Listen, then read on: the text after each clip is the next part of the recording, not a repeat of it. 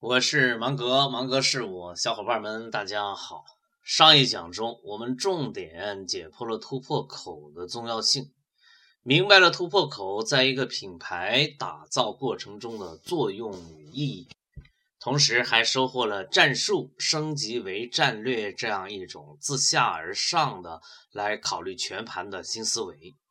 今天咱要再拿出战略要地这把刀来对突破口做进一步的梳理，好让小伙伴们把其中的机理敲得一清二楚。对于突破口的理解程度不同，必然会导致决心不同、投入不同。那么这就开始吧。品牌开始的时候是品牌吗？千万别把自己当角儿，那是功成名就以后的事情。王老吉出广东就一外来户，这时候头牌火锅店可能开的价码挺高的，其实你也没得选，因为你必须选择当地最火的店来下这一颗棋子。其实呢，代价不是主要的，配合程度、理念的匹配度是我们更加看重的。因为战略要地，战略要地一开始它就是一个成本中心，就是一笔广告费，一笔买路钱。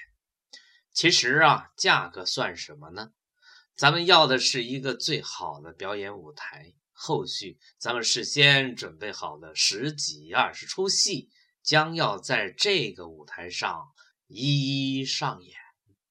这些个对火锅店老板来说都是有巨大帮助的，所以不怕他不接受，只怕他太小气，火烧得不旺，吆喝的声音不够响亮，没登顶，这小子就想歇了。战略要地如此意义重大，所以中国特劳特团队。特地赶到了温州，做了详细的实地探查，并进行了沙盘演练。就在此地，制定出了王老吉出广东进军全国市场的总体方略。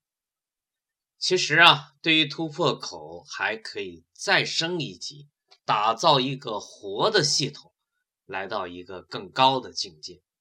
这是芒格老师的最新研究成果，咱们在以后的节目里边呢，将做专题的讲解。今天就此按下不表。